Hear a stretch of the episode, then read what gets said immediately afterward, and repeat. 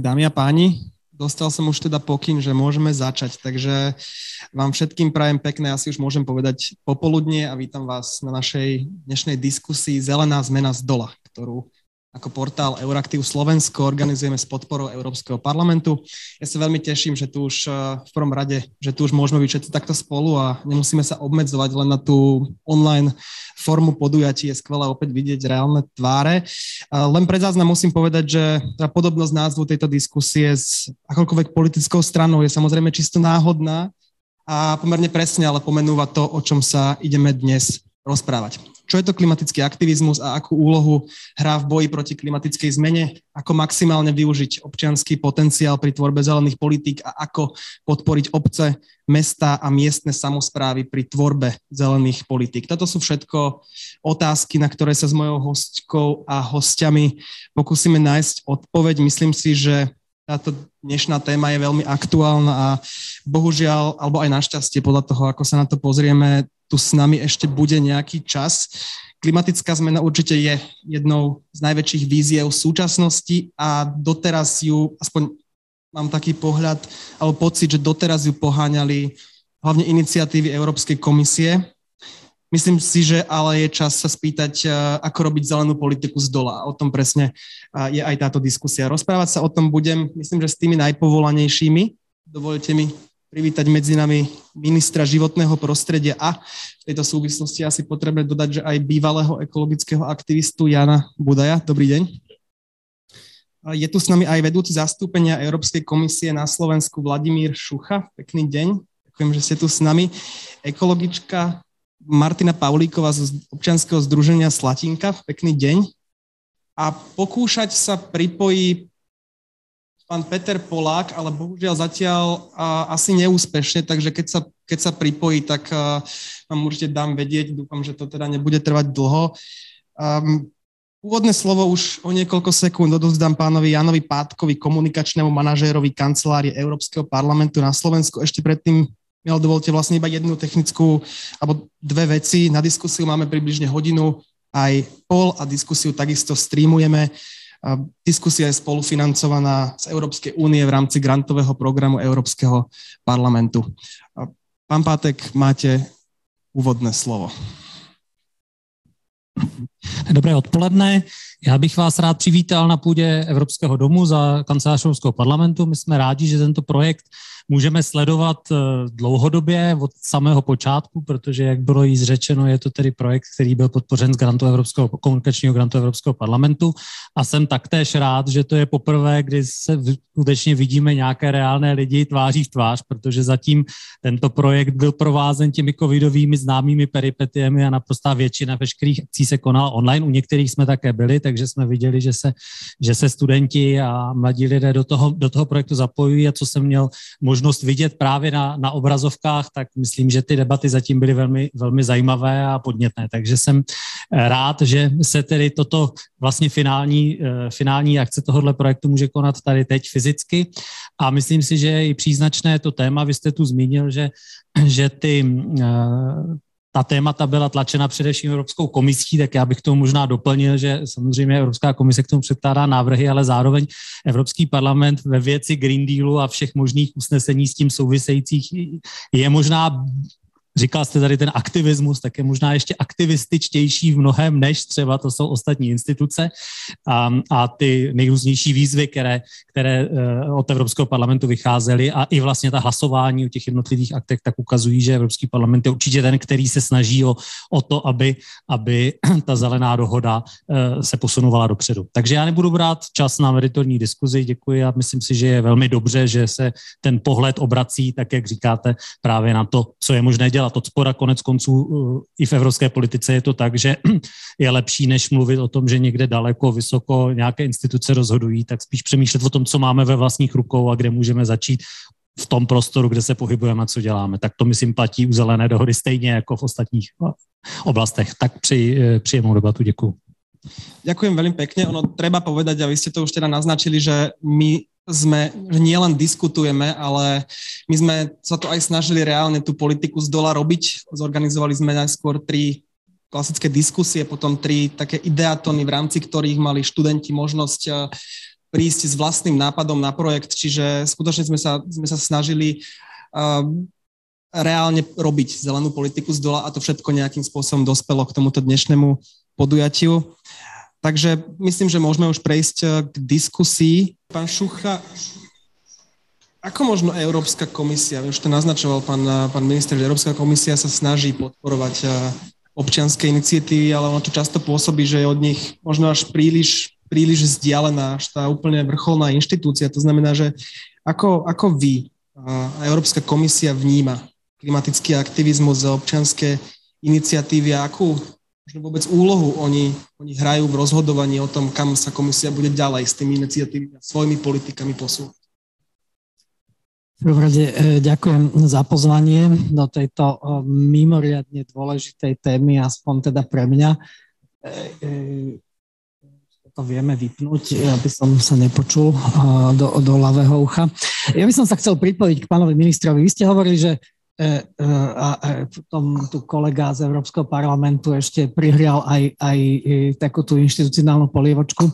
Ja si myslím, že Európska komisia, Európsky parlament alebo európske inštitúcie tlačia tieto témy, ale ich tlačia hlavne preto, lebo tu vznikla vznikol taký konsenzus občiansky. Ja si myslím, že to je, to je ten hlavný, hlavný motor toho celého, toho celého procesu. A keď sa pozrieme na históriu otázok životného prostredia, tak keď, keď e, zabehneme niekde do nejakých 60 70 rokov, keď bol ten pík industrializácie povojnovej Európy, tak Európa a, a životné prostredie v Európe bolo v katastrofálnom stave tie všetky indikátory boli hrozostrašné a vlastne to vytvorilo občianské hnutia. A tie občianské hnutia začali, začali tlačiť a ja to dávam ako, ako veľmi často ako dobrý príklad toho, že ako tá zmena z dola vlastne potom penetruje, penetruje e,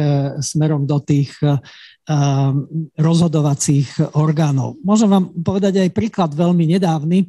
My sme sa začali zaoberať e, otázkou mikroplastov. Vy viete všetci, ktorí sa zaoberajú, že je to, je to jedna katastrofa a to nehovorím ešte o nanoplastoch, ale to bude na inú debatu. Ale mikroplasty a nás zaujímalo, že hm, tak e, chopili sme sa ako Európska komisia tejto iniciatívy a vlastne e, my sme sa pozreli, že kto vlastne s tým prišiel ako prvý keď na základe čoho sa, sme sa my, začalo sa o tom hovoriť a že na základe čoho my sme, my sme zobrali nejaké tie legislatívne a expertné iniciatívy v Európskej komisii, tak čo myslíte, kto bol prvý? Prvý bol Greenpeace. Čiže prvý bol Greenpeace, ktorý, ktorý prišiel s otázkou a s problémom mikroplastov. Európska komisia bola druhá inštitúcia, treťou bola Organizácia spojených národov. Čiže e, opäť sa ukázalo, že síce Európska komisia zareagovala veľmi rýchlo, ale bolo to na základe podnetu, podnetu od nejakých takýchto občianských, e, občianských aktivistov. A my sme tak nejako mali také paralelné svety s pánom ministrom, my sme sa nikdy predtým nejako nestretli, ale máme spoločných, spoločné mostíky, ktorý, ktorými ten spomínaný Maňohuba, a, a, a základná organizácia číslo 6 Slovenského zväzu ochrancov prírody a krajiny. To bola taká ikonická organizácia, ktorá ktorá vlastne zakladala eh, občianskú spoločnosť v hĺbke komunizmu. My sme sa veľmi inšpirovali v tých 80. rokoch, my sme založili Strom života, organizáciu, ktorá zachránila Čiernohronskú železničku, zachránila eh, Banský vodný systém a, a mnoho ďalších eh, ďalších nejakých takých environmentálnych skvostov alebo prírodných skvostov na Slovensku. A tiež spústa z tých ľudí potom založila základnú organizáciu číslo 13, to pánovi ministrovi niečo hovorí. A tá bola vlastne autorom alebo spolu s ním a s nejakými ďalšími spoluautorom tej Bratislavy nahlas, čo bol ten manifest, povedzme taký, taký občiansko environmentálny, ktorý na Slovensku bol akoby odštartoval a, a oznámil vznik, e, vznik občianskej spoločnosti. Ja preto absolútne verím. A keď sa pozriete na históriu Slovenska, Mečiara síce porazili i Dzurindovci, ale porazila ho v prvom rade občianská spoločnosť. Keď e, sme tu mali tie katastrofálne, kata, katastrofálnu situáciu s vraždou Jana Kuciaka a jeho snúbenice, opäť to bola občianská spoločnosť. Tá občianská spoločnosť ktorú, ktorú sa na, na Slovensku podarilo vybudovať, je nesmierne dôležitou, dôležitou súčasťou. A ja verím, že ju budeme vedieť posilňovať neustále a o toto ja sa od začiatku snažím, lebo ten, tá časť toho môj, môjho aktivizmu, ktorý siaha do tých 80 rokov do, do komunistického režimu, uh, ja si to stále nesiem so sebou, uh, lebo to považujem za dôležitú časť, aj keď som sa povedzme dostal uh, do nejakých administratívnych, byrokratických, manažerských funkcií. Ja myslím, že, že je to nesmierne dôležité si uvedomiť, a ja absolútne verím tomu, že verím tomu, všetko tomu nasvedčuje, že jednoducho my potrebujeme pre digitálnu dobu uh, uh, revidovať aj demokraciu. A, a kde vidím uh, tú možnosť revízie demokracie alebo jej obohatenia, je, je to, čo spomenul aj pán minister, že od tej reprezentatívnej demokracie ju obohatiť ešte o tú deliberatívnu demokraciu. My máme pred sebou, keď, si, keď sa pozriete na tie, na tie žlté vesty, uh, žlté vesty v, vo Francúzsku, na, na to hnutie pred nejakými tromi rokmi, výbuch občianskej nespokojnosti. Uh, potom prišiel Emmanuel Macron a francúzska vláda s celonárodnou diskusiou na tému klimatickej zmeny, opatrení a tak ďalej. Ale ono to už bolo, ono to už bolo o krok dozadu, ono sa to malo urobiť skôr, lebo máme strašne veľa ťažkých rozhodnutí, ktoré musí, e, budú musieť vlády aj Európska komisia do budúcnosti urobiť a bez zapojenia občanov to jednoducho nepôjde a bude to, bude to veľký problém. Máme kopu príkladov aj z Európy, kedy ťažké rozhodnutia, ktoré boli nabité ideologickými rozpormi, sa práve cez, cez tú, tú súčasť deliberatívnej demokracie, cez takéto to občianské, eh, občianský aktivizmus eh, sa podarilo, eh, podarilo naštartovať a podarilo zmeniť. No a keď sa, keď sa vrátime k tej klíme, tak ja si myslím, že, že aj to, že všetky inštitúcie sa klímou zaoberajú, je predovšetkým na základe vedeckých poznatkov, ktoré si osvojila ktoré si osvojila občianská spoločnosť a tá vytvorila celospoločenský tlak a potom vlastne Európa sa stala v tejto oblasti lídrom. Samozrejme, treba na to odvážnych e, ľudí aj na tej politickej, e, politickej scéne, ale veľmi, dôležitý, veľmi dôležité je e, budovanie toho, toho podhubia občianskej spoločnosti. Preto Európska komisia má spustu programov, spustu podporných nástrojov, ktoré... Ešte, tým programom sa ešte dostaneme. Mne napadlo strašne veľa otázok. Ďakujem, že ste to takto obšírne vysvetlili. Ešte k viacerým tým veciam sa dostaneme. Dám ale priestor pani Pavlíková. Mm. Uh, ja som chcela e, veľmi rýchlo reagovať jedným príkladom, veľmi aktuálnym, ktorý sa práve teraz deje v meste Trnava. Tam práve deliberujú adaptáciu na zmenu klímy vlastne jedno občianske združenie Človek a klíma, mesto Trnava a organizácia PDCS, ktorí práve sa rozhodli vyskúšať, že či bežní obyvateľia Trnavy dokážu nejakým spôsobom pomôcť samozpráve rozhodovať o adaptácii na tej lokálnej úrovni, aké opatrenia vôbec je potrebné a, a aká, aké opatrenia si verejnosť želá.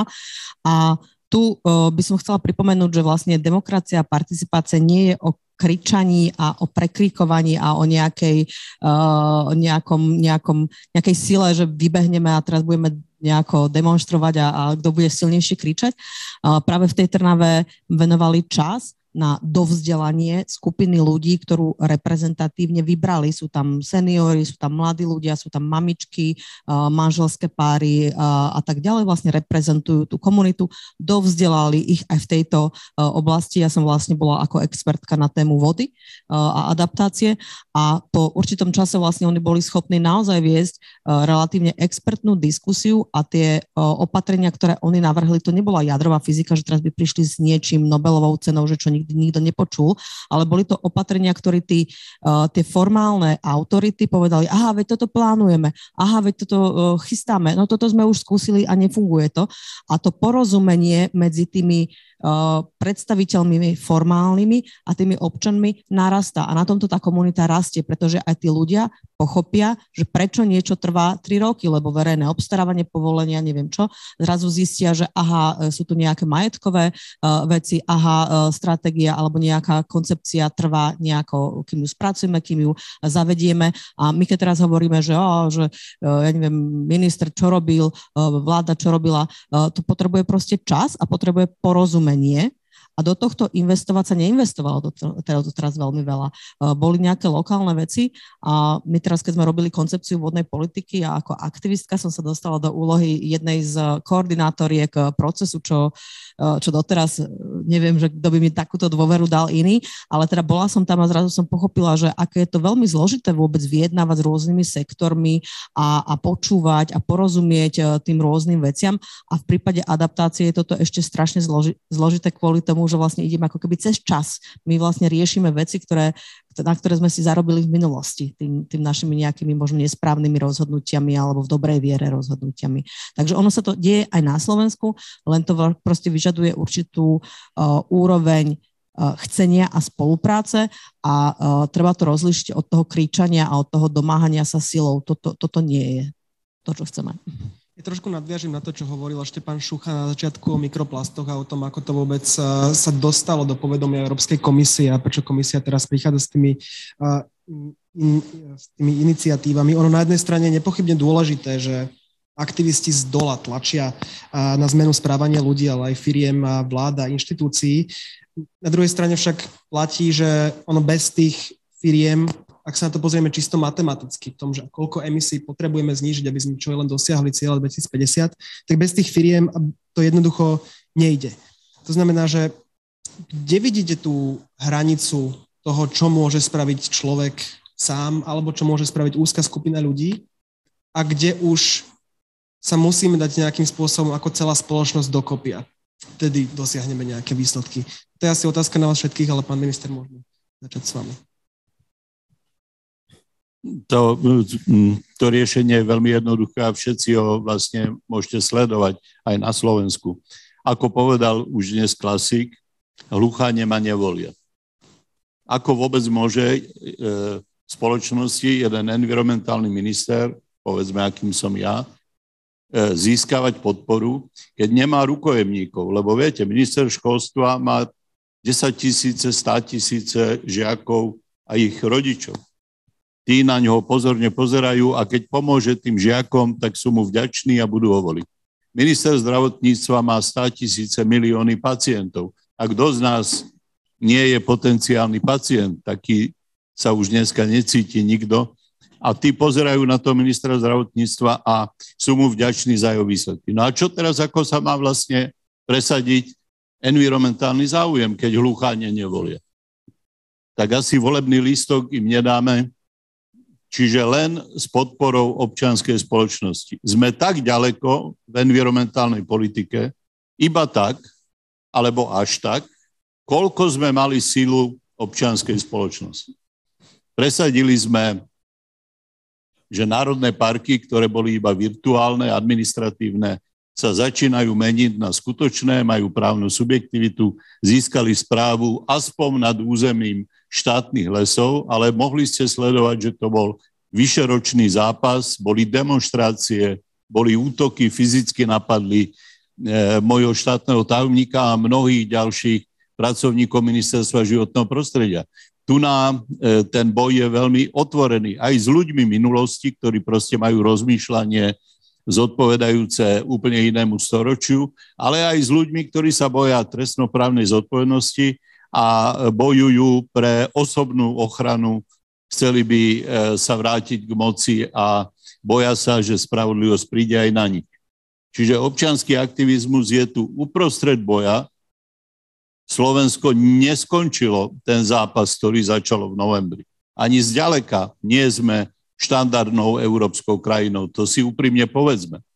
Keby ste išli do toho parlamentu, no začnem inak. Pýtal som sa holandskej ministerky, že ako u nich a tak, no viete, to sú tie zo slušnosti také speech. A ona hovorí, že veľmi fajn a hovorím no s, tým, s tou klímou veľmi dobrý, dobrý konzenzus.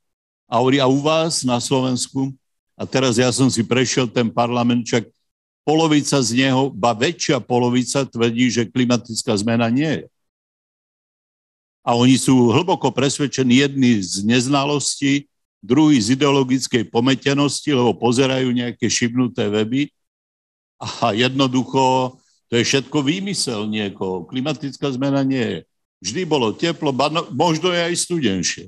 Povedal mi jeden významný politik, jeden teraz z tých mluvčích tohoto, alebo hovorcov tohoto klímaskepticizmu, tak som tej holandianke radšej nepovedal to číslo, ale veľmi nebudem ďaleko od pravdy, že ešte nemáme ani len, ani len tretinu ľudí, ktorí v parlamente majú moc a sú si istí, že klimatická zmena je našou výzvou. Ani tretinu. Našťastie Holandiadia teda ona mohla povedať, že naozaj mali asi dve volebné obdobia dozadu akúsi stranu, ktorá bola klima skeptická, ale že to už pominul. E, je ten zápas, je e, v ohni Slovensko aj kvôli tomu, že tu sa odohráva front, ktorý je na Ukrajine, len tu sa bojuje zatiaľ e, nie strelnými zbraňami ale je to zraňujúce, mnohé rodiny sú rozdelené, sú tu ľudia, čo veria, že to nie Rusi napadli Ukrajincov, ale Ukrajinci Rusov. Ba dokonca aj my sme možno napadli Rusov. Lebo sme v NATO, sme v Európskej únii a to ich tak napadlo, až ich napadlo prepadnúť Ukrajinu. Je to, nie je to ľahký zápas pre vašu generáciu, lebo sme vám, moja generácia, nezanechali krajinu, kde by revolúcia bola zvíťazila je to stále taká nejaká remíza. Stále, keď príde nádej, všimnite si, tak sa tie demokratické sily oslabia. Tá občianská spoločnosť, ktorá to vlastne začala, nielen cintorínmi, ale samozrejme najmä novembrom 89, aj sviečková demonstrácia si treba pripomenúť, že tá ulica tu hovorila. Nie politici, to nevybavili politici, a boli aj vtedy politici. Sú krajiny, kde sa, napríklad Maďarsko, kde sa politici komunistickej strany domáhali demokracie a sami menili veci. No to, my sme toto, takúto situáciu nemali. Tuto robili naozaj občania. A tak, jak už bolo zmienené, každý ďalší posun si vždy museli občania vystáť na námestia, vybojovať a takto možno bude pokračovať ak zle dopadnú budúce voľby, zoskrečujú moje ekologické opatrenia a možno tu budeme s pánom Šuchom e, tvoriť disidentskú skupinku ako v ZO13.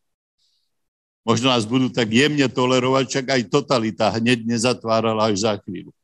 Nie, bokom žarty. Toto je zápas, je, to, je jasné, kto za čo kope a bez e, ľudí z dola žiadne strednodobé a dlhodobé programy Slovensko nevie robiť.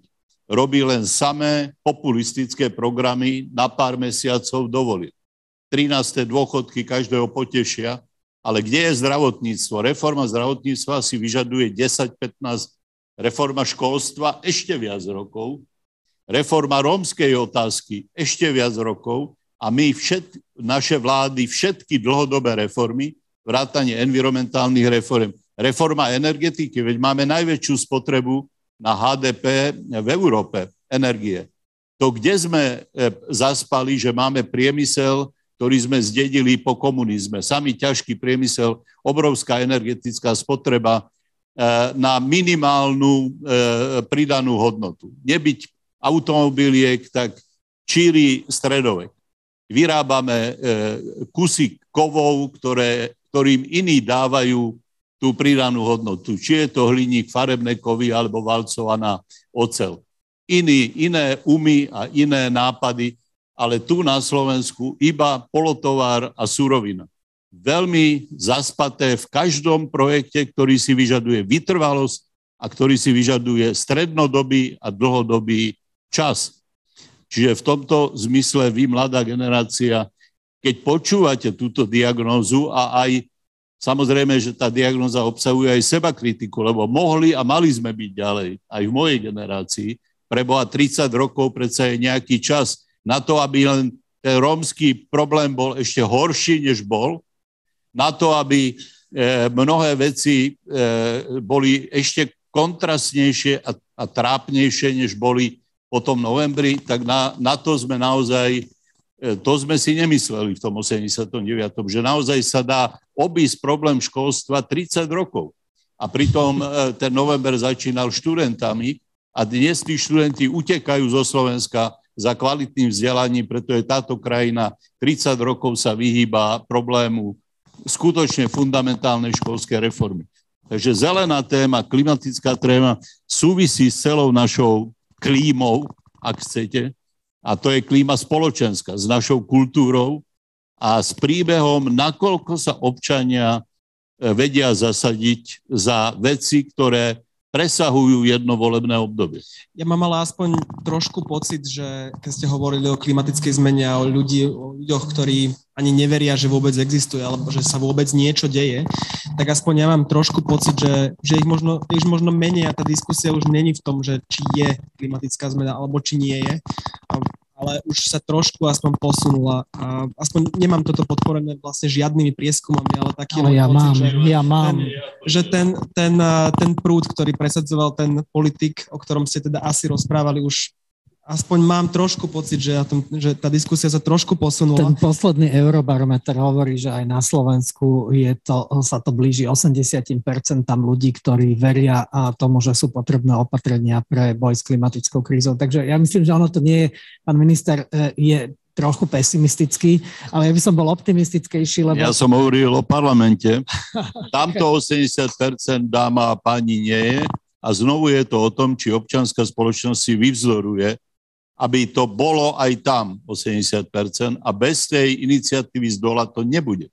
A parlament by mal byť bohužiaľ vzorkou našeho... Áno, ale, ale fakt je ten, že, že u nás vždy tá občianská spoločnosť bola ďalej ako tí vedúci predstavitelia, takže ja si myslím, že toto je dobrá správa. Ja aj tak, keď sa dívam na tých 30 rokov za Slovensko, ja myslím, že je to úspešný príbeh aj vďaka 89. aj vďaka vám, pán minister, aj mnohým iným, že máme kopu, kopu všelijakých nedostatkov, ale je tu je, je ten, tá, tá cesta, ako keď by je viditeľná, že sa to zlepšuje. K tej vašej otázke už ste asi zabudli, čo ste sa pýtali na začiatku. Vy ste hovorili, že či ako tí aktivisti môžu vlastne meniť tie veci, lebo ono, keď z toho aktivizmu to potom prichádza do veľmi komplikovaných e, legislatívnych vecí, ako teda mať aj biznis na svojej strane, alebo ako s nimi pracovať. Tak jeden, jeden taký e, zaujímavý pozitívny príklad, o ktorom asi neviete, e, volá sa to sevilský proces a je to proces, ktorý to, to, to, to jedné generálne riaditeľstvo, ktoré ja som viedol, niekoľko rokov začalo. A je to vlastne proces, ktorý pomáha vykonávať direktívu Európskej únie o priemyselných emisiách. To je super, super komplikovaná technická vec, ktorá je zároveň aj super politická. A môžem vám povedať, že, že sme mali, ja neviem, a, a, proces, ktorý sa v pravidelných intervaloch každých 5 rokov sa reviduje celé jedno industria, celá jedna industriálna oblasť. A čo chcem povedať, ten proces je, že samozrejme aktivisti vytvorili občiansky tlak na to, aby sa prijala legislatíva environmentálna, ale potom to, tá implementácia je, je komplikovanejšia. Je tam strašne veľa tých záujmov, ako ste povedali. Biznis má nejaký záujem, povedzme environmentalisti majú iný záujem. No a my sme vytvorili takýto proces, ktorý je veľmi inkluzívny. Čiže vždy raz za 5 rokov na niekoľko týždňov sa v tej Sevile stretnú zástupcovia vlád, zástupcovia Európskej komisie, zástupcovia priemyslu, zástupcovia vedy a technológií a zástupcovia tretieho sektora neziskových organizácií, obvykle eh, environmentálnych v tomto smere. A sú tam niekoľko týždňov zatvorení a diskutujú o, o technických riešeniach a o tom, ktoré sú tie najlepšie technológie, ktoré v danom, v danom období existujú na svete a, a volá, sa to, volá sa to BET, Best Available Environmental Technologies. A, a toto je druhotná, a stáva, stáva sa to druhotnou legislatívou. Čiže tento proces je veľmi inkluzívny. Sú tam, a nie sú to, nie sú to zvady a nie sú to vykriky, ako to kolegyňa hovorila, ale je to veľmi tvrdá argumentácia, niekedy často aj s vonkajšími tlakmi ale za mnoho rokov, ako to fungovalo, tak nepodláhla politickému tlaku. A stalo sa to, ešte, ešte ani raz sa nám nestalo, aby, aby e, e, Európska rada Európskej únie a Európsky parlament zmenili čo len čiarku na, tejto, na tomto konsenze A výsledkom toho je, že tieto BET ako táto druhotná legislatíva je samozrejme povinná v Európskej únii, ale nám, čo sa stalo, je to, že vlastne v ďalších okolo 30 alebo 40 krajinách ju automaticky používajú ako vlastnú legislatívu. Čiže e, dokonca bola použitá, si pamätám jeden taký kuriózny prípad v Indii, v súdnom procese ako dôkaz proti nejakej, e, nejakej firme za to, že ju žalovali za environmentálny impact. Čiže tu je ukážka toho, že v podstate aj takéto veľmi komplikované, technicky komplikované veci, kde samozrejme biznis má svoj, svoje záujmy, uh, environmentalisti majú svoje predstavy, ale tu sa to dá dostať do do nejakého reálneho sveta, ktorý je implementovateľný, nie je e, e, likvidačný pre priemysel a zároveň je veľmi dobrý pre, pre životné prostredie. To je asi príkladom tej deliberácie, ktorú... Je to, je, nie je to presne tá deliberácia v tom slova zmysle občianskom čiste, ale je to ako keď by taký krok k, tej, k takej tej otvorenej deliberatívnej e, demokracii. Z môjho prípadu pre tú deliberáciu je najlepšie, najlepší príklad je Írsko a zmena zákona o, o, o obmedzovaní potratov. Katolická krajina, super ideologické, super komplikované a občianské, občianské združenia, ktoré tam vznikli, ktoré diskutovali niekoľko mesiacov túto tému, prišli k záveru, že je potrebná zmena. A, čiže, e, a naozaj tá zmena tam aj nastala. Čiže e, ja je, to, tomuto, je to, je to veľmi zaujímavý, zaujímavý príklad. Prepačte, vrátime, ale ja sa chcem spýtať jednu otázku pána Poláka, ktorý je bohužiaľ uh, sa bude o druhej musieť odpojiť, ale nadviažem trošku na pána ministra o tom, keď rozprával o, o tých ľuďoch, ktorí neveria v klimatickú zmenu, ale tu máme aj marginalizované skupiny a, a, teda, a teda ľudí, ktorí možno veria, že existuje, ale nezáleží na tom z nejakých uh, dôvodov. Eurobarometri, ten každý rok robí skutočne skvelé prieskumy, vďaka ktorým aj my vieme, že v ktorých regiónoch je klimatická zmena považovaná za vážnu hrozbu a kde naopak nie. Podľa prieskumov z roku 20, eh, z minulého roka 21 sa do prvej trojky hrozieb klimatická zmena dostala iba v Bratislavskom samozprávnom kraji a aj tu bola najväčším problémom eh, doprava. Inak vyhrávalo zdravotníctvo, nezamestnanosť, eh, životné náklady. Moja otázka je, pán Polák, ako dostať uh, možno tieto otázky klimatickej zmeny ľuďom, ktorí majú úplne iné problémy, ktorí sa možno boja, že ako zaplatia hypotéku, alebo čo si kúpia z toho, čo im z tej, z toho potom ostane. Ako ich presvedčiť, že potrebujeme solárne panely a ďakujem pekne za otázku a naozaj budem musieť od druhej odísť, takže budem sa snažiť e, vlastne e, nejak, nejak reagovať, možno po prípade v podstate aj, aj teda odpovedať ešte na ďalšiu otázku.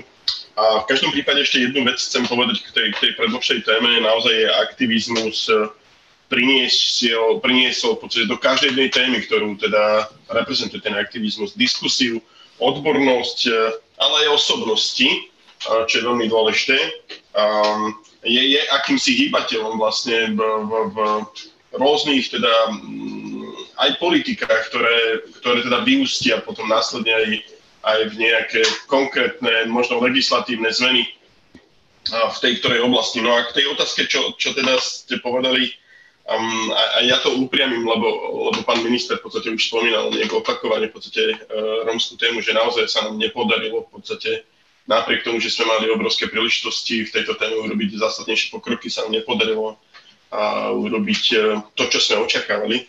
Um, a, a, a, a teda vo vzťahu teda k, k, k klimatickým zmenám alebo k životnému prostrediu potrebujeme povedať to, že ťažko sa teda v nejakej chudobnej lokalite presvedča ľudí, a, aby vôbec separovali, aby teda mali zodpovednejší prístup vlastne k narábaniu s komunálnym odpadom, ak títo ľudia vôbec nemajú prístup napríklad k pitnej vode, alebo nemajú prístup ku kanalizácii, alebo teda uh, jednoducho mnohí ľudia aj v Európe a bohužiaľ aj na Slovensku je to tak, žijú dokonca v podmienkach afrického kontinentu a, a, a, a robiť s takto početnou um, chudobnou komunitou, ktorá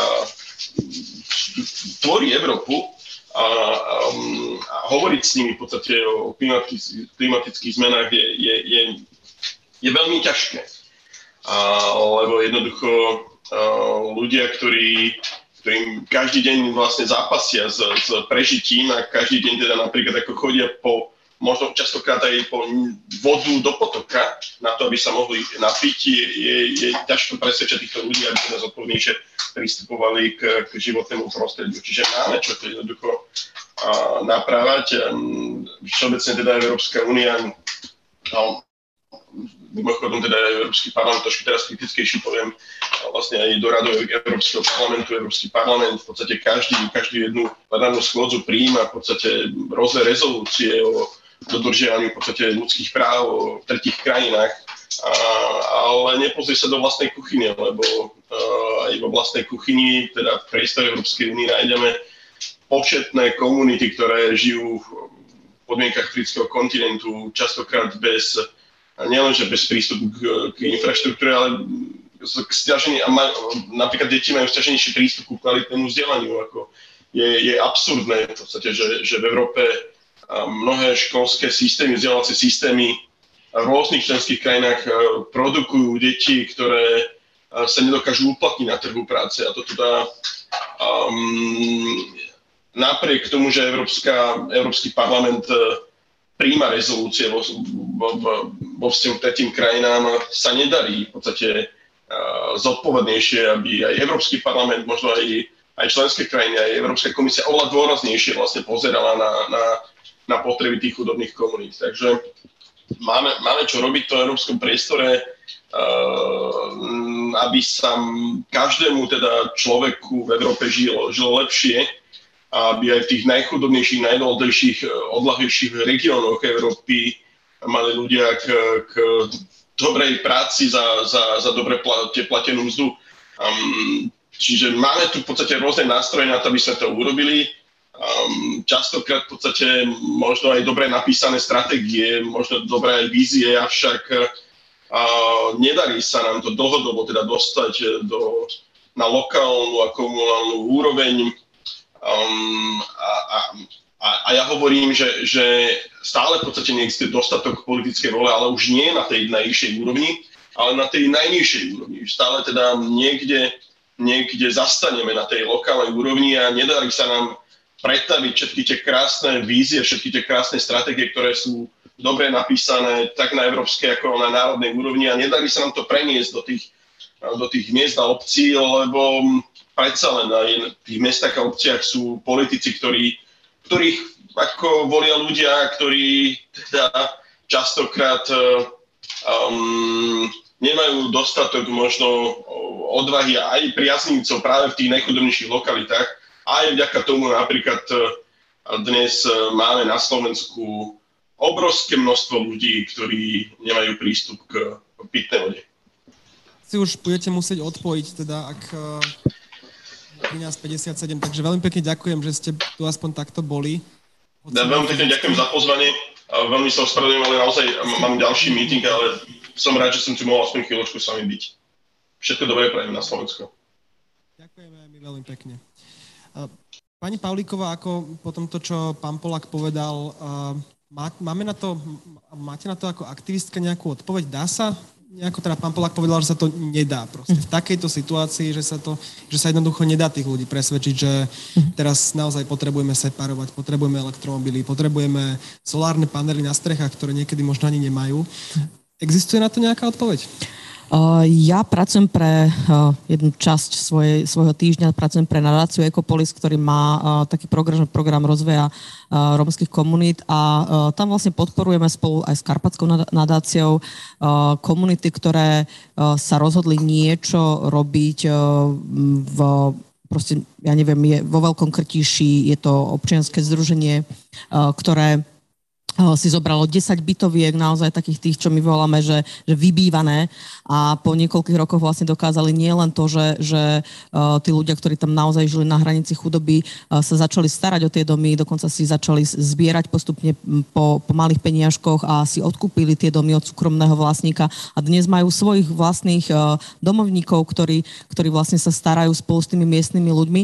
Pre mňa je obrovskou otázku, na ktorú neviem odpovedať, že prečo nedokážeme tieto malé lokálne príklady dobrej praxe potom preniesť a rozšíriť ďalej.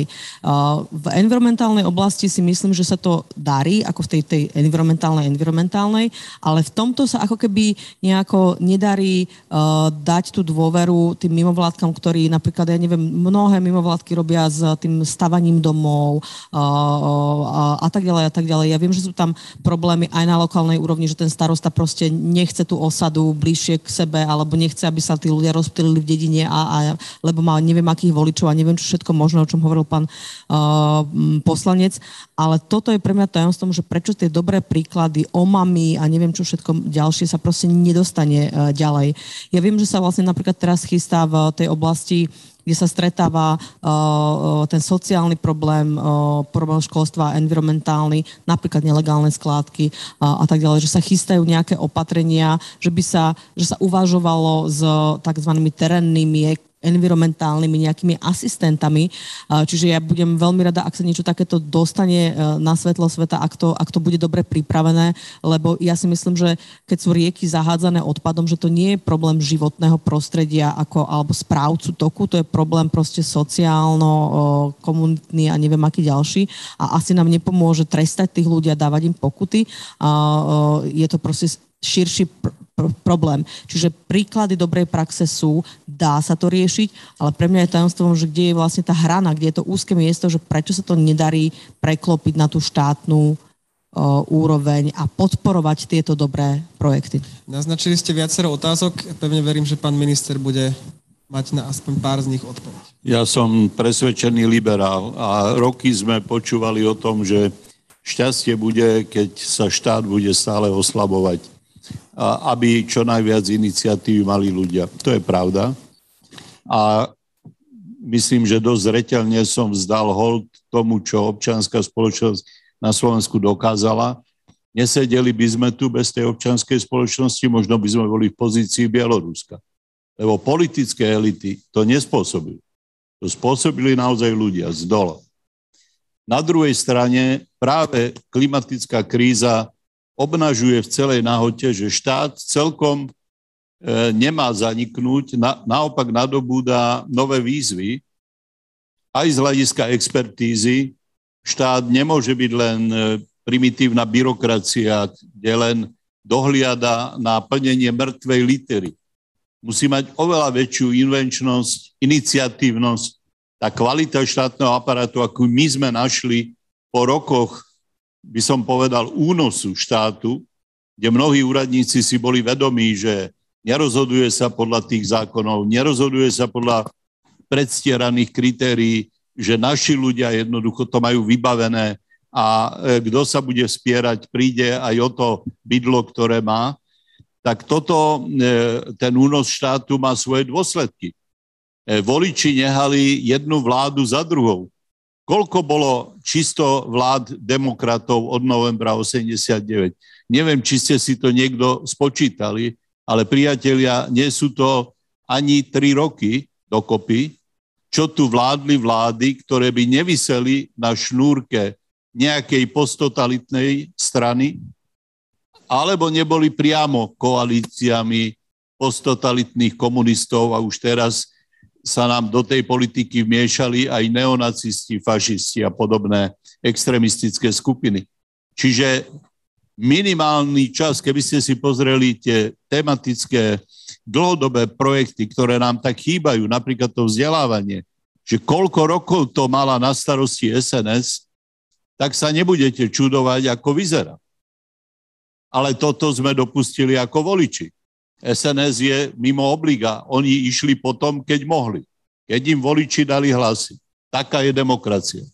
My sme e, v obligu. Prečo sme nehali toľko rokov vládnuť? Takzvané istoty.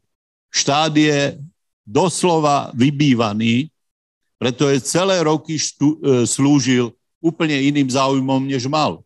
Tam prosím vás, aj ja som na ministerstve našiel v niektorých inštitúciách ľudí, ktorí vlastne celý čas svojho pôsobenia si zvykli, že oni neslúžia verejnému záujmu. To nie je výnimka, to je pravidlo. Ja sa tých ľudí musím snažiť meniť alebo získavať nových ľudí a štát znovu, aby plnil to, čo má plniť, napríklad aj v tej rómskej otázke ho celkom nemôžu zastúpiť občianské iniciatívy. V e, klimatickej otázke my tu potrebujeme premyslenú priemyselnú politiku, ako sa zbaviť napríklad takej extrémnej energetickej závislosti. Áno, ja onedlho predložím klimatický zákon, ale je vôbec reálne, aby v, tejto, v týchto podmienkach prešiel? Však tu najväčší, najväčší znečisťovateľia neustále žiadajú peniaze z Envirofondu, kde platia pokuty, aby sa im vrátili, lebo že nemajú peniaze.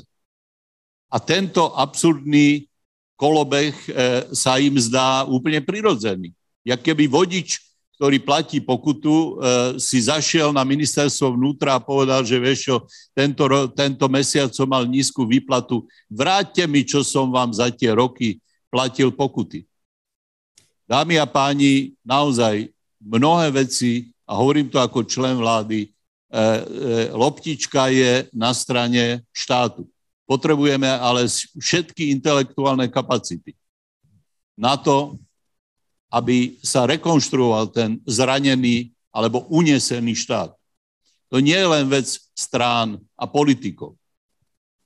Tie štandardné strany, ako vidíte na Slovensku, skončili v ťažkej kríze. Demokrati nakoniec vládli s postkomunistami. Vzdali, ušli spod zástavy. E, namiesto čiste demokratickej vlády. To bola posledná, bola Ivety Radičovej.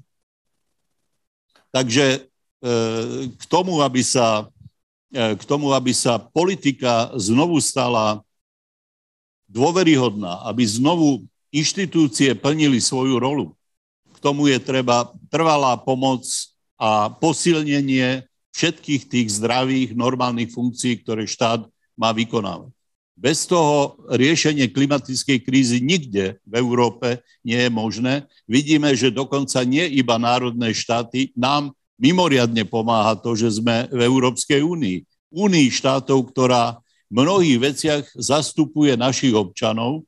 Napríklad máme infringement kvôli tomu, koľko ľudí u nás je postihnutých zlým životným prostredím. Ten infringement je krutá, krutý odkaz, lebo on hovorí, priatelia na Slovensku, my z Bruselu a my e, z Európy vám odkazujeme, že vaša vláda si nevšíma, že e, vám znečistujú ovzdušie a nevie to riešiť, tak vás, vám to pripomíname. Toto je ten odkaz toho infringementu. A my máme infringement aj v odpadoch a v ďalších a v ďalších veciach, kde štát šetril korunky, alebo proste korunky sa rozkutávali ešte aj tie peniaze, ktoré prichádzali z Európskej únie. Znovu sa len poznámkou vrátim k tomu, čo hovoril pán Polák. Bože, koľko peňazí došlo na riešenie rómskeho problému za tých 30 rokov? Vie to vôbec niekto vyčísliť? A osady sú väčšie, než boli a nie to v nich ani vody, ani hygieny a ani bezpečia. Takže to, e, ja som sem samozrejme neprišiel naháňať depresiu, to e, vás uistujem, ale my sa musíme, si musíme uvedomiť reálny stav boja, nechlacholiť sa tým, že dnes je vonku krásne počasie, vlastne zišli sa ľudia, ktorí majú dobrú volu, máme spoločné presvedčenie. Uvedome si, že realita je na, naozaj e, bojová. E, víťazstvo tej európskej vízie sveta zďaleka nie je na Slovensku uzavreté. Si vyžaduje neustálu aktivitu občanskej spoločnosti, potom občanov ako voličov a z toho potom pochádza politická moc. Ono z toho, ako ste to vraveli, tak uh, mám trošku pocit, že je to beh na dlhú trať, tieto celé zmeny a otázka je, otázka je, či máme, otázka je, či máme ešte na to čas, ale Vy na to máte. ja to samozrejme chápem. No, otázka je, že či naozaj máme čas. A Nemáme, úroveň, nemáme čas. Tá jedna úroveň, ktorú ale ešte musíme posilniť, okrem teda štátu a, a tej aktivistickej scény tých ľudí sú asi samozprávy, pretože aj tie majú nejakú svoju úlohu, ktorú si musia plniť. Aj oni majú nejakú, nejaké svoje povinnosti a, a svoju úlohu v boji proti klimatickej zmene. Uh, pán Šucha, asi ak chceme bojovať proti klimatickej zmene a pripravovať opatrenie, tak musia fungovať všetky tieto úrovne. To znamená jednak, e, jednak občania, jednak aktivistická scéna, samozprávy, štát a potom nejaká komisia, nejaká vrcholná úroveň.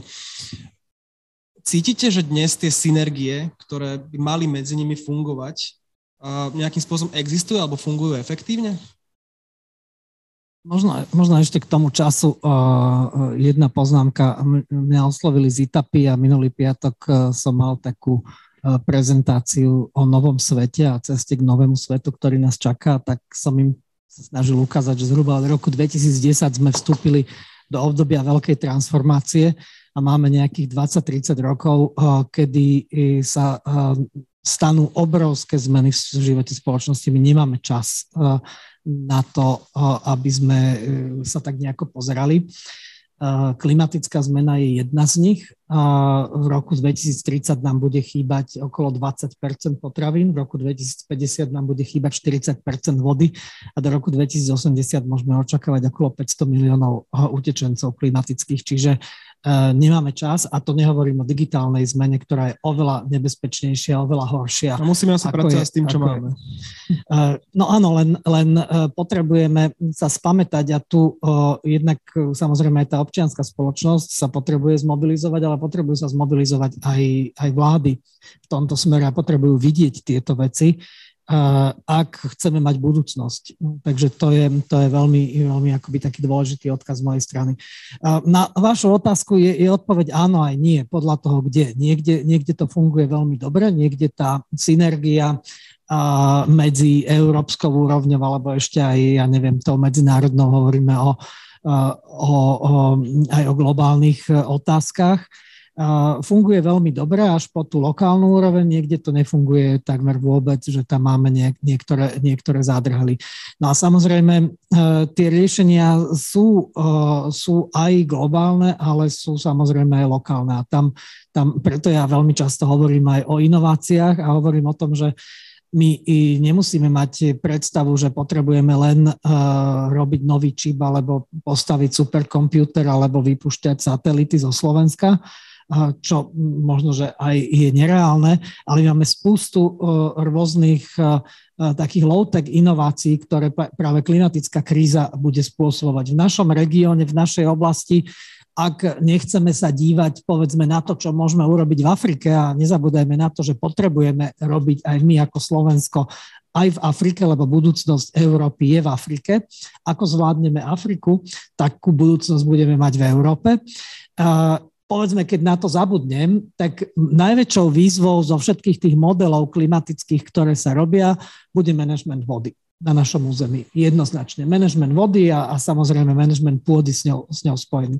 A to nie je len o zákonoch, to nie je len o nejakých stratosférických uh, rámcoch, ale to je o konkrétnych veciach, ako v tom lese, ako, ako, ako budete narábať s pôdou, ako bude fungovať les, aká, aká bude absorpčná schopnosť pôdy a ako budú všetky tieto veci nastavené, aby sme prečkali obdobia sucha, aby sme prečkali obdobia extrémnych dažďov, ktoré, e, ktoré tu na tomto e, území budeme mať. Takže samozrejme spomínali sme už predtým odpady, aj to riešenie tej rómskej problematiky. Choďte sa pozrieť na Šobov, to je nad Banskou štiavnicou jednak bývalá baňa, ale je tam aj také osídlie, eh, v ktorom žili Rómovia dlhú dobu a bola to katastrofa. Tie vybývané bytovky, to je taký diplomatický výraz, zničené bytovky, eh, boli až po prvé poschodie, tam bolo plno odpadkov.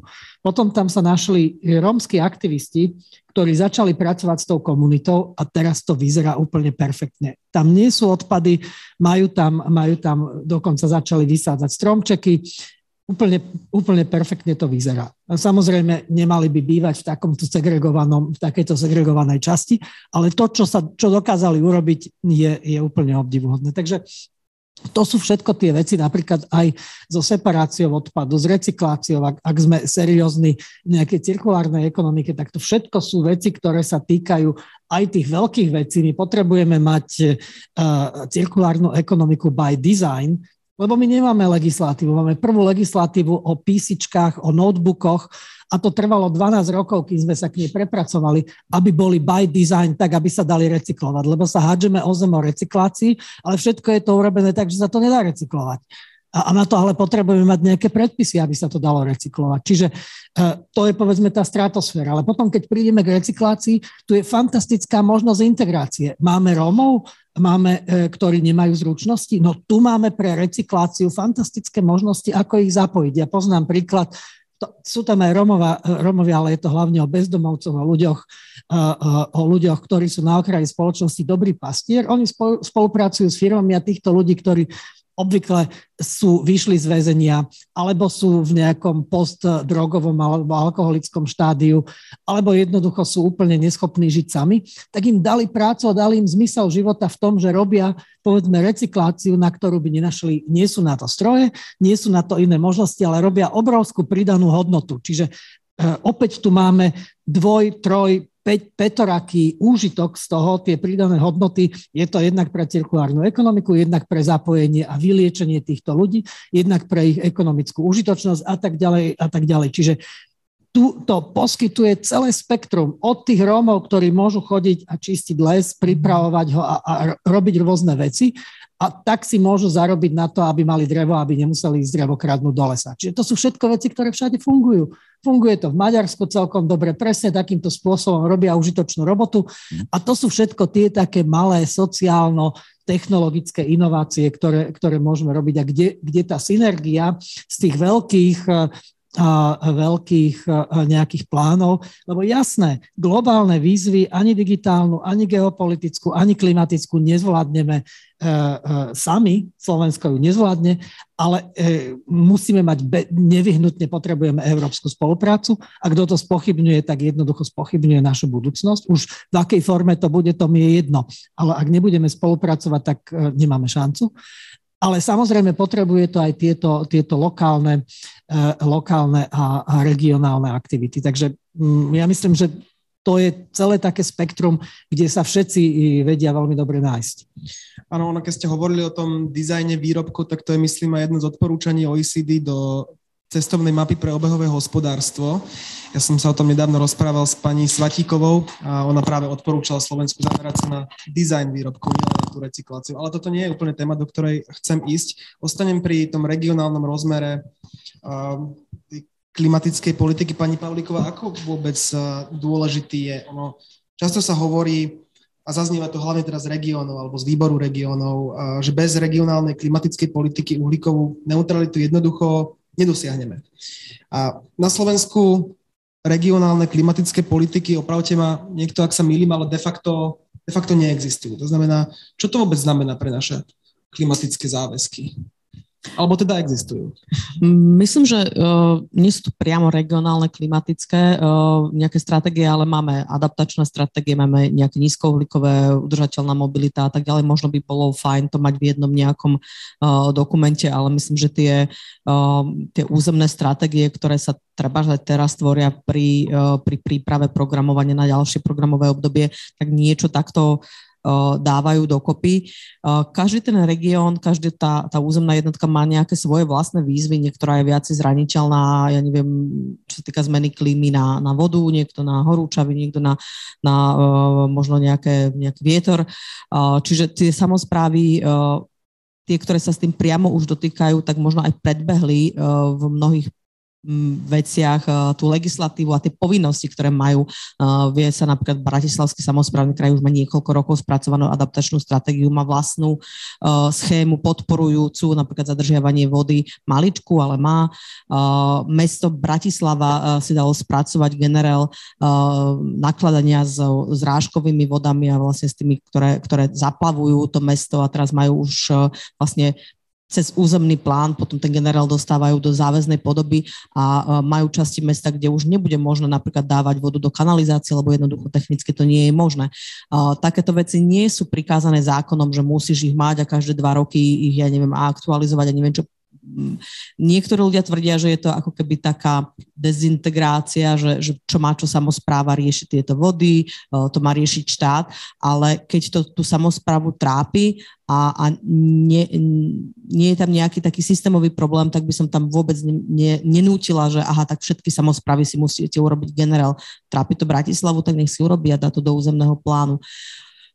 Na úrovni krajov viem, že sa robia Niektoré kraje majú vlastné stratégie, čo sa týka hlavne zadržiavania teda e, vody. E, sú spracované rôznou metodikou. Mohli by sme sa baviť o tom, že či, či by štát mal mať ambíciu nejako to regulovať alebo niečo podobné.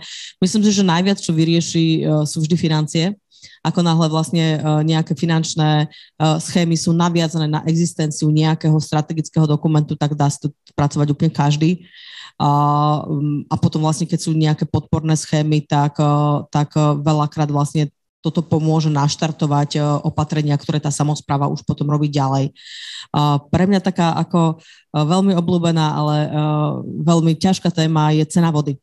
Ja si myslím, že, že tá, tá cena, ktorá je dnes, vlastne nemotivuje ľudí, aby, aby e, šetrili, aby zadržiavali zrážku vodu. Je to strašne silná a ťažká téma, ktorá sa tá týka napríklad sociálne odkazaných ľudí, ktorí, ktorí vlastne už dnes problém práve napríklad s prístupom k pitnej vode, ale je potrebné uvedomiť si, že dnes vlastne tá zmena klímy sa bude týkať aj nášu naozaj pohodlia, toho, čo máme zaužívané a bude to musieť byť previazané ruka s rukou aj so sociálnymi vecami. To znamená, že ja keď mám peniaze a bývam niekde, ja neviem, pri Krupine, ja si môžem zaplatiť ten bazén, môžem si krásne nejaké trávničky a tak ďalej, ale oni tam nemajú vodovod, oni tam majú rezervoár vody, ktorý keď vyčerpá ten jeden bohatý, tak tí ostatní nebudú mať čo piť. Čiže, čiže toto sú vlastne všetko také, také regionálne malé veci, že ktoré, ktoré uh, zdá sa, že uh, bude musieť štát potom uchopiť možno nejakým, nejakým semaforom na, na užívanie treba z tých vôd, že kto kedy sa bude môcť, musieť odpojiť a podobne. Čiže uh, keď sa vrátim k tomu, čo ste sa pýtali, že či existujú nejaké stratégie alebo neexistujú, teda existujú. Je to ešte také trošku neuchopiteľné a, a myslím si, že, že ešte chvíľku to bude, že čo sa týka toho vstupu štátu. Máme tu nejaké stratégie adaptačné a myslím si, že nebudeme ďaleko od tej doby, kedy, kedy sa vlastne začnú spájať aj rôzne obce, aj rôzne regióny krížom. Uh, takže, takže uvidíme, že kam to dospeje, ale bude to musieť byť veľmi rýchle. No, no, pomôcť by asi mali aj tie regionálne uh, klimatické energetické centra, ktoré by mali pomaly začať vznikať. Pán minister, vy ste chceli reagovať. Ja len chcem dodať, že pra- má to praktickú podobu, naozaj má, e, máte pravdu. E, my sme z Ministerstva životného prostredia v programe Slovensko, čiže operačný program kvality životného prostredia, vyčlenili 300 miliónov, okresali sme naše kompetencie k niektorým veciam, práve napríklad zachytávanie vody v intravilánoch obci a preniesli sme to na budúce programové obdobie, čiže od tohoto roku do roku 27 na župy a na obce. Je to obrovská suma, ale je faktom, že v tom amoku 90. rokov si často vydláždili a vybetonovali tie obce, všetky verejné priestory. Treba do toho dať peniaze, aby sa niečo znovu stalo zeleným, aby to znovu dokázalo zachytávať vodu a aj v tých intravilánoch obcí, čiže ministerstvo bude robiť pre všetkým opatrenia na to, aby sa lesom vrátila vodozádržná funkcia, lebo najmä sever Slovenska, kde sa veľa rúbalo, tak stráca, stráca vlahu a napríklad v týchto dňoch je tam už vlastne vysoké riziko požiaru. E, stačí niekoľko horúcich dní a mnohé lokality Slovenska už sú v tmavo-červenej farbe, čo náš e, hydrometeorologický ústav hlási a upozorňuje ľudí na riziko požiaru, že stačí naozaj malá nepozornosť a môže prísť nešťastiu. Rok čo rok trpneme všetci, lebo môžeme prísť o veľké plochy lesov. Všimnime si, že tie požiare, či sú to Spojené štáty, Rusko, Grécko, Turecko, všade to oteplovanie spôsobuje, že prichádza k veľkému zvýšeniu rizika požiaru. Na, na tých miestach, kde povedzme bolo vlhké počasie, vlhké leta, Teraz je to už celkom inak, ale ľudia si tam tú opatrnosť ešte nepriniesli a tá neopatrnosť alebo nedbalosť má katastrofálne dôsledky. Čiže 300 miliónov na, na tieto mnohé opatrenia, nie je to len vodozádržné opatrenia v intravilánoch, je tam viacero tých opatrení. No a budeme e, samozrejme starostlivo sledovať a držať palce, aby samozpráva túto prvú veľkú finančnú decentralizáciu, ktorá sa deje aj z iných rezortov, aby som sa nevyťahoval, že to je iba ministerstvo životného prostredia. Je to stratégia vlády, ktorú osobne e, koordinuje pani Remišová aj s premiérom Hegerom. Naozaj presúvame tento raz do rúk e, samozprávy veľké finančné prostriedky. Tá klimatická kríza naozaj sa dá riešiť aj globálne, ale bez tej pomoci lokálnej by to nešlo. Ďakujem veľmi pekne. Pomaličky sa myslím dostávame na koniec našej diskusie. Mám pre vás ale poslednú spoločnú otázku, ktorá je trošku filozofickejšia, ale myslím, že, myslím, že dôležitá. Ono, keď sa pozriem na tú klimatickú diskusiu, na tú celoeurópsku klimatickú diskusiu, ale aj ale teda hlavne tú Slovensku, tak často mám pocit, ako by sme boli v nejakej defenzíve. Ako by sme sa bránili proti nejakým šialeným v úvodzovkách zeleným plánom Európskej komisie a Európskeho parlamentu. Hovorilo sa, najnovšie sa hovorí o konci automobilizmu v súvislosti so zákazom predaja nových e, aut na spaľovacie motory od roku 35. Predtým sme mali koniec baníctva, dlhoročnej tradície. Ako možno tento narratív otočiť, pán Šucha?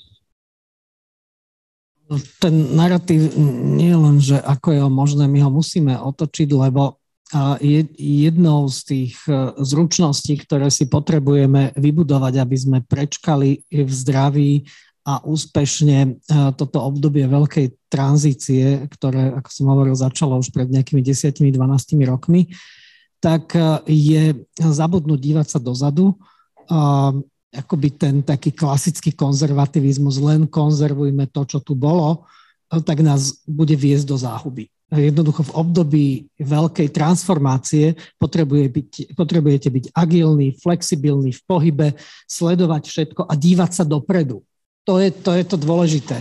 Čiže my sa potrebujeme dívať dopredu a potrebujeme ten svet, nový svet, ktorý je pred nami, ktorý je po tejto veľkej tranzícii, my ho potrebujeme namodelovať. Ten svet nikto ešte nenamodeloval, ten svet ešte nie je daný a bude taký, aký aktívny budeme my a ako si ho namodelujeme. Pozrite, keď, keď Čína vedela pochopiť už pred pár rokmi, že zelená transformácia je niečo, čo je obrovská príležitosť a sú medzi lídrami v zelených technológiách. Ja keď som bol um, v Šangaji a videl som to čo, to, čo tam oni robia, povedzme, s elektromobilitou, kde e, len Šanghaj mal toľko elektromobilov prevádzke ako pol Európy a ako to vyhodnocovali, ako s tým pracovali, ako sa dívali na to, ako, ako nadizajnovať ten svet elektromobility do budúcnosti, no tak mi padala sánka v tom, s akou, s akou múdrosťou a vizionárstvom k tomu, k tomu prístupujú. Čiže to je presne to, čo potrebujeme aj my, lebo každá veľká transformácia má svojich výťazov a má tých, ktorí ako keby uh, upadnú, upadnú do, do zabudnutia alebo sa dostanú na vedľajšiu kolej. No a ja by som bol dosť nerad, aby Slovensko alebo Európa bolo uh, na tej vedľajšej koleji, aby, aby tu bol nejaký skanzen, uh, aby sa sem ľudia chodili pozerať potom z celého sveta, že ako to tu bývalo a ako to tu, ako to tu je a budú si platiť 5 eur vstupné a z toho budeme žiť alebo tam budeme zametať niektoré, niektoré tie veci. Čiže je to teraz, dnes a zajtra, kedy to potrebujeme namodelovať, kedy potrebujeme to zobrať ako, ako obrovskú príležitosť. A ja si myslím, že to treba brať ako obrovskú príležitosť a je to hlavne na vás, lebo už tie všetky poznatky, lebo vchádzame do obdobia, kedy asi poprvýkrát v ľudskej histórii, a tu hovorím o tisíckach rokov, nebude platiť, že tá múdrosť starých, skúsenosť starých vám pomáha riešiť e, e, otázky dneška a budúcnosti. Vy to budete musieť, my, ale hlavne vy, to budete musieť vymyslieť. Vy to budete musieť nadizajnovať. A možno to bude úplne iné, ako to bolo za našich čias. Čiže možno to by som nemal hovoriť, ale menej počúvať tých strašne skúsených, ktorí vedia, ako to bolo pred 50, pred 100 rokmi a vždy to tak bolo a, a vždy to bolo fajn. No nie. Do budúcnosti to môže byť úplne, úplne kontraproduktívne. Čiže taká tá odvaha, odvaha ísť dopredu, robiť veci nezvyklé, nezvyčajné, nové, lebo tá doba je nezvyklá, nezvyčajná, nová, prináša úplne nové výzvy, aké tu ľudstvo nikdy nemalo. Takže a, a, smelo do toho. Pani Pavlíková, máte slovo. No ja nie som taký veľký technický optimista alebo technologický optimista, ale, ale možno je to cesta správna. Um, my keď sa rozprávame s mladými ľuďmi o tom, že kde sme, lebo, lebo oni majú veľmi veľa informácií, my dospelí strašíme všetkým možným, tak eh, vždy sa dostaneme nakoniec eh, k takému poznaniu, že, že vlastne naozaj čelíme inf- eh, nejakej takej situácii, ktorá, ktorá ako pred nami nikdy nebola ako pred civilizáciou. Vždy, keď sa nejaká uh, populácia, nejaké, nejaká lokálna civilizácia uh, vyčerpala svoje zdroje, tak uh, čas skolabovala, čas nikde odišla, ale my už vlastne dnes nemáme kde odísť. Hej, že vlastne celá zem, uh, celá zemegula sa dotýka s tými istými problémami, tie problémy sú globálne. Uh, a nie je to len zmena klímy, ale je to ja strata biodiverzity, uh, znečistenie jednotlivých zložiek životného prostredia a tak ďalej. A vždy dojdeme k určitej chvíli a, a proste potom to je také ticho a všetci, že takže zomrieme a no, zomrieme a akože, a, akože, no a teraz buď zomrieme, alebo niečo urobíme, hej, že sadneme si tu a, a teraz akože počkáme, alebo, alebo niečo ideme robiť. A vždy tam potom proste začne, že OK, tak ideme robiť toto, toto, toto, toto, toto môžeme, toto musí robiť niekto iný. Čiže uh, aj keď teda nie som nejaký technologický optimista, ja si myslím, že, že, že ľudstvo sa s týmto nejako poradí a keď si neporadí, tak zem si poradí. Takže ja som ako taký tento optimista. Uh, neviem, či som zodpovedala otázku, ale, ale myslím si, že, že je to na nás a tá zodpovednosť, ktorá tu je na nás, na, našich na našej generácii, na vašej generácii, ale aj na tej staršej, podľa mňa aj tam sú kreatívni ľudia, ktorí sa dívajú dopredu a majú úžasné myšlienky, ktoré možno vtedy sa nepresadili, v, tom, v tej ich uh, dobe, tak uh, spoločne to proste musíme urobiť. Nič iné nám nezostáva. Nemáme inú cestu. To je, myslím, pekný odkaz e, na záver, pán minister. Presne, ja to môžem len podpísať. Mnohé veci, ktoré budete musieť urobiť, vaša generácia dnes nikto nepozná. A nie sú napísané ani v Einsteinovi, ani v žiadnom, žiadnom mudrcovi a objaviteľovi minulosti. Prečo? Pretože ľudstvo naozaj obsadilo planétu. Už je to jedna village, je to global village, z ktorej sa nedá odísť. Preto máme spoločné problémy, lebo máme spoločné necnosti. Kedy si, samozrejme aj Slováci nevyhadzovali igelitky, žiadne nepoznali. Proste boli sme vlastne dokonale recyklujúca spoločnosť. To ešte moja babka drtila, a robíme to aj my teda, ale, ale e, nie všetci, drtila vajíčka, aby ich dávala sliepkam, aby mali vápno. Vedeli dokonale využiť na zvierati, keď už ho chovali až po uši toho prasaťa každú kvapku. Taká e, cyklická e, spoločnosť, aká bola tá vlastne prírodná spoločnosť, ktorá Slovensko bola ešte za mojej mladosti, to je veľmi príkry rozdiel proti e, doslova hladnej konzumnej spoločnosti, ktorou sme sa stali, keď sme získali šancu, získali sme slobodu a tá prvá hladná generácia, ktorá naozaj ešte v detstve zažila aj fyzický hlad, naozaj e, boli potraviny na prídeli a meso sa dalo zohnať raz týždenne. Tá generácia prežíva svoj príbeh a objavuje to, že naozaj veci nie sú všetko. Ale vaša mladá generácia bude musieť ísť oveľa ďalej, než iba takéto poznanie. Bude musieť objaviť rébus, ktorý ľudstvo doteraz, pred ktorým nikdy nestálo, a to je sebaobmedzenie. My sme predatorský druh, ktorý je nastavený na objavovanie, hľadanie a s prepačením aj dobíjanie nech to nezie nepekne, lebo my sme pod týmto pojmom nemysleli vždy iba prepadnúť nejakú krajinu, ale dobývame aj vesmír, dobývame poznatky. Sme, tak, sme takto nastavení, ale v tejto chvíli v tejto chvíli už nemá význam hovoriť o e, trvalo udržateľnom raste. Budeme radi, keď bude trvalo udržateľný stav. Ale ani ten sa neobíde, ak ho dosiahneme. Nové ekvilibrum po vyčerpaní petrochemického bohatstva ľudstva. E, uhol, uhlím to začalo a uvedome si, že vlastne celý veľký priemyselný, priemyselná premena, objav technológií súvisí len s dedictvom, ktoré sme vyhrabali zo zeme, najprv parná revolúcia a potom petrochemická revolúcia. Všetko, čo máme na sebe, tieto mobily, všetko, kde sa pozriete, sú umelé hmoty, aj tento koberec, aj stoličky, na ktorých sedíte. To všetko skončí. A e, bez e, neskončí to žiadnym plynulým prechodom, pretože pri tomto počte ľudí E, príde alebo môže veľmi ľahko prísť k tomu spomínanému pohybu ľudstva, najmä ak sa tá klimatická zmena ich dotkne a oni prídu o vodu, prídu o základné živobytie. Dnes to nie sú, nikde už na Zemi nežijú nevedomí domorodci, ktorí by nevedeli nájsť tie blahobytné krajiny, na ktoré, e, ku ktorým zamiera, alebo možno na ktoré zautočia. Všetci dnes na Zemi E, majú mobily, všetci majú dostup k obrazom blahobytu, ktorý predstavuje vyspelý svet. A ak sa my nedohodneme, ako odvrátiť ten e, zánik civilizácie našej bohatej, aj múdrej, ale na okraji civilizácie, tak tá kataklizma nastane.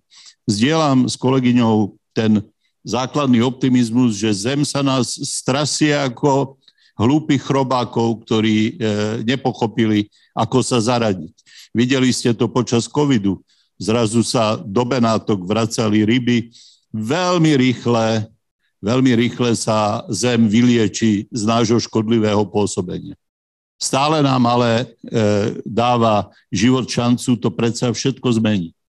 Čiže toto je výzva, ktorú ľudstvo naozaj nikdy nemalo Naozaj nikdy jedna civilizácia neobývala celú Zem, každý ostrov, každý kút až po Antarktídu. Nikdy nemala takéto technológie a zdá sa, že nikdy nebola postavená pred otázku, či je schopná masovo sa seba obmedziť. Individuality, báječní ekológovia, ktorí o tom hovoria už dávno, ktorí e, filozofii od Gandhiho až po Sarah Attenborough sú takíto ľudia mnohí na svete, ale teraz je iná otázka. Žiaden mudrc, my sami, každý jeden, sme toho schopní, aby sme sa seba obmedzili v mene prežitia ľudstva, v mene ochrany prírody, ktorá je naozaj e, našou podstatou. Nie sme nad ňou, nie sme ani vedľa nej, sme iba jej súčasťou, nič viac a nič menej. Čiže toto je výzva, ktorá naozaj vy, vaša generácia, musíte vnímať. Som nesmierne šťastný, že ju počujete, lebo mohlo by sa aj stať, že ľudstvo stratí rozum a, pre, a svoj koniec si privodí hluchotou. A, a mnohí aj hluchí teda sú stále. Treba apelovať a treba tým hluchým ukazovať fakty a argumenty a dostať ich pohľad do budúcnosti, aby sa už nemotali v tej minulosti. Václav Havel tesne po novembri začal používať termín, prestal používať termín, že komunisti, čo mňa trochu štvalo, a, ale začal používať celkom trefný termín přátelé starých pořádků. A e, naozaj v tomto tkvie.